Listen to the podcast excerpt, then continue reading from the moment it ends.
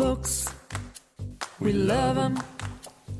Books, 有一件事儿始终不能理解：为什么买汽车、电器、手表、衣服、鞋子、皮包，甚至牙膏、牙刷都那么看重牌子的天朝子民们，唯独对出版社那么麻木呢？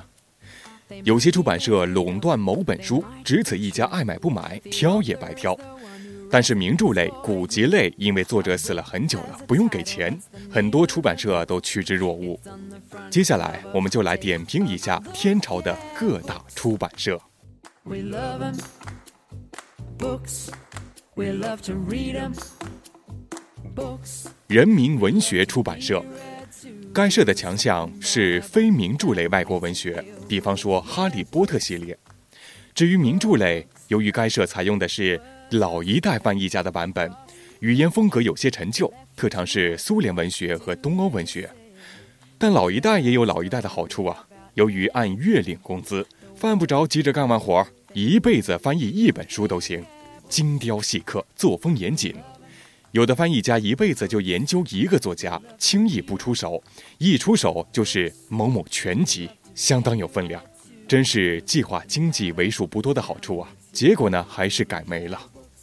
在中国古典文学方面，人民文学出版社的风格是注解不大详细；在中国当代文学方面，倾向于出版已经取得一定成就和荣誉的作家的书，搁置争议，作风保守。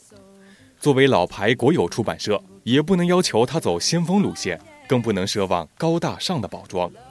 好在该社的纸质印刷方面无可挑剔，同时呢还始终坚持良心价，这一点十分难得。所以呢，人民文学出版社是一个值得尊敬、德高望重的老人。尽管有着深深的代沟，尽管有着些许的遗憾，但仍然值得大家发自内心的尊重。上海译文出版社。这可能是很多人心目中的出版界的圣地了。上海译文出版社在外国文学方面首屈一指，实至名归。但是不知道什么原因，作为一个打着译文招牌的出版社，居然也出版国内作家的作品，同样也是国营老牌出版社，但作风开明，愿意给年轻人机会。从这个角度看，真是业界的良心。商务印书馆，出版工具书的巨头。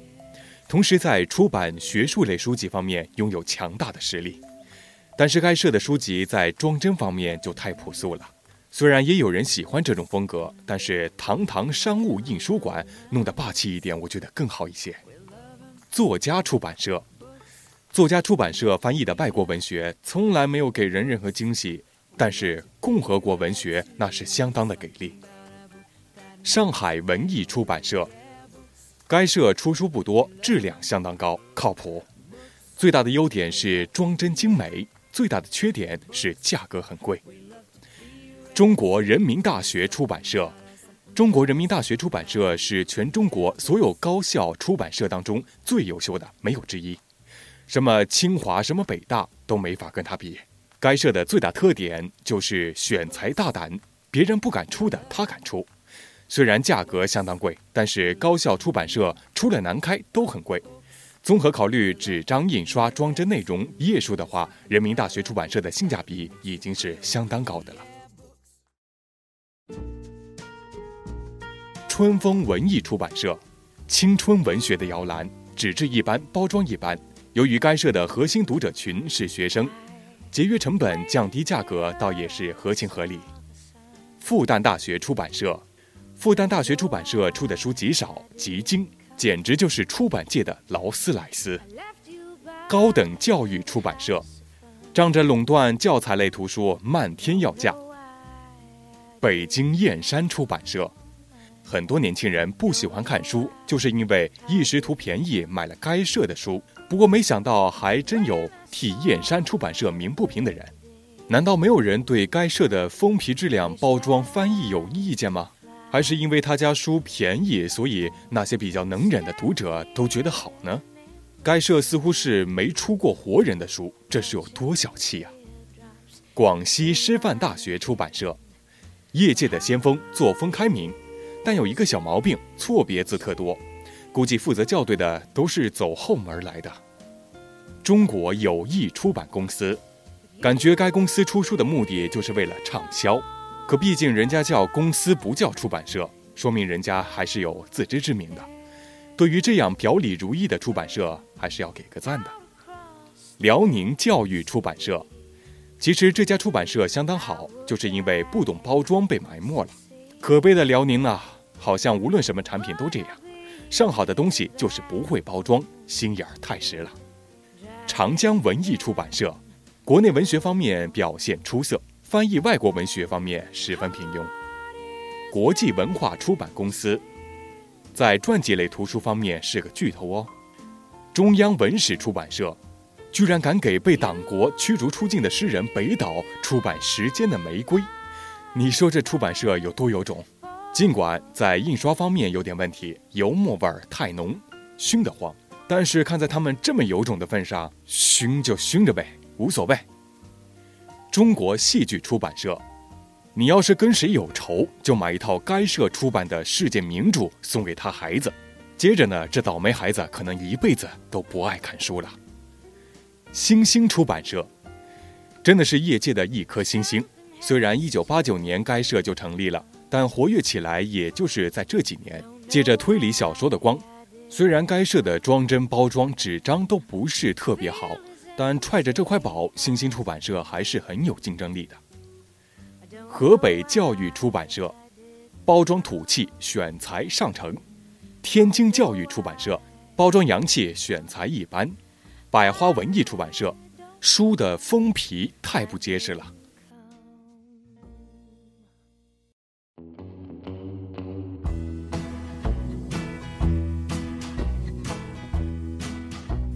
译林出版社，唉，说到这个出版社，只能是叹气了。在翻译外国文学这方面，译林出版社有一个巨大无比的优点——全。很多书的译文版只有译林出，只此一家，爱买不买。南海出版公司，推理小说界的巨头，营销手段高超的出版社，精于炒作。每次都把书炒成，你要是没看过这个作家的书，你就不好意思说你识字儿；你要是没有看过这本书啊，你就没脸跟人打招呼的感觉。但是炒作的东西未必不好，要是没有南海出版公司的炒作，哪会有那么多人和我们看一样的书啊？营销无罪，炒作有理，南海我顶你！南海出版公司出的精装书尤其好，比如精装本《白夜行》，可以和上海译文媲美。可以让译林出版社的社长自己锯下两腿，左臂再把右臂放到锯子上蹭断，最后再把脖子放上去自尽。中华书局主要出古籍，选纸太薄。中国古籍出版社注释详尽，但书本身的质量和译林出版社的精装本是一个档次的。湖南文艺出版社、江苏文艺出版社。这两家出版社可以相提并论，虽然市场占有率不是很高，但是有上升趋势，各个方面来说都还不错。内蒙古自治区的所有的出版社，我不想把话说得太难听，毕竟这涉及到整个一个自治区人民的感情，大家自己试试就知道了。独步文化台湾，繁体字我们也看得懂，港台人却看不懂我们的简体字。独步文化的书可以在京东商城购买。既然能很方便的买到，那就特意列出来夸一夸。虽然价格高的吐血，薄的要七十块，稍微厚点的就要一百多。而且由于是从右往左看，还是繁体字，一开始会不大习惯。但是质量真的没得说，看着看着就恨不得亲一口。解放军文艺出版社，作为部队的出版社，让他们把书做得华丽丽的，也不大现实。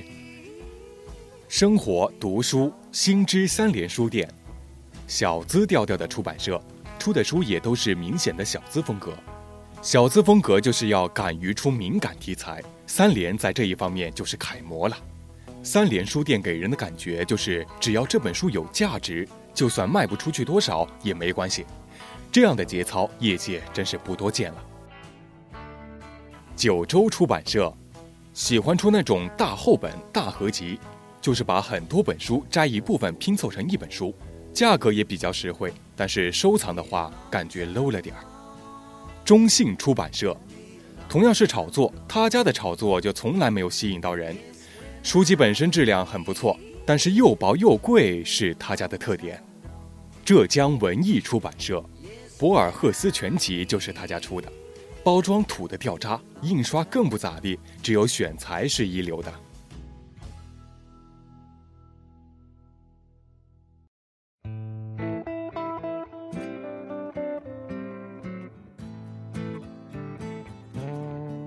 吉林美术出版社，漫画出版之王，没有他，我们就只能做盗版商的帮凶了。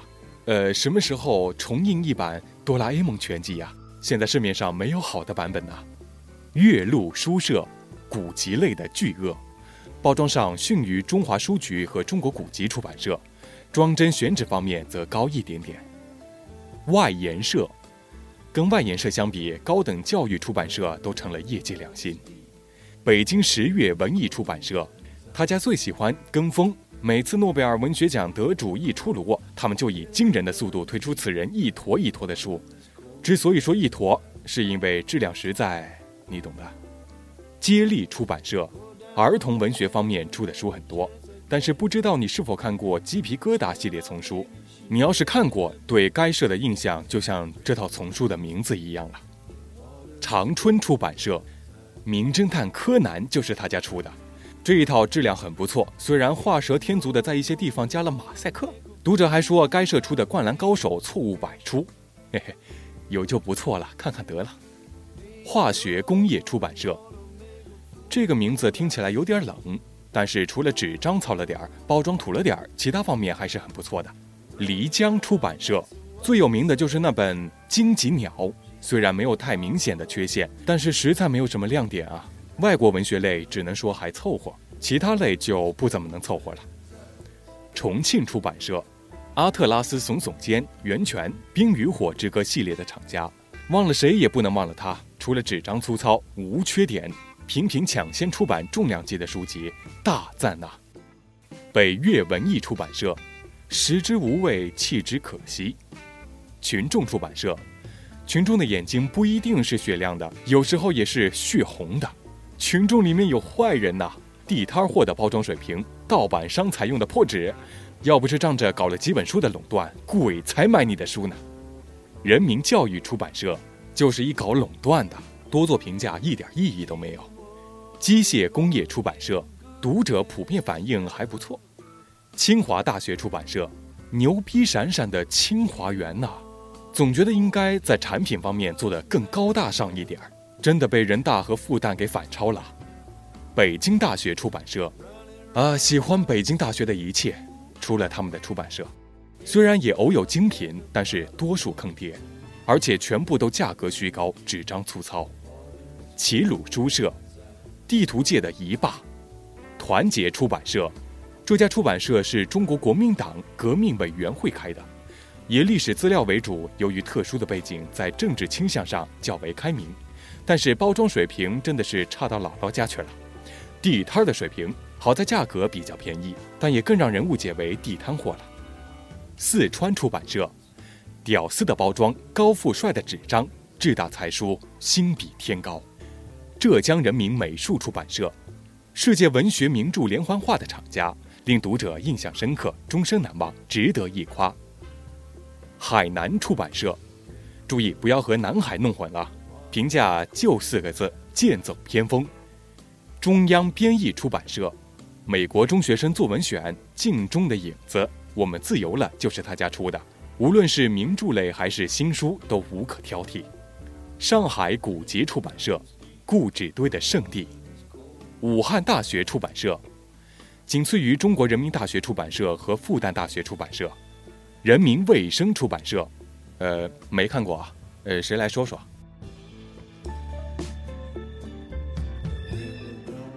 好了，以上说了这么多的出版社，可以列一个总结陈词。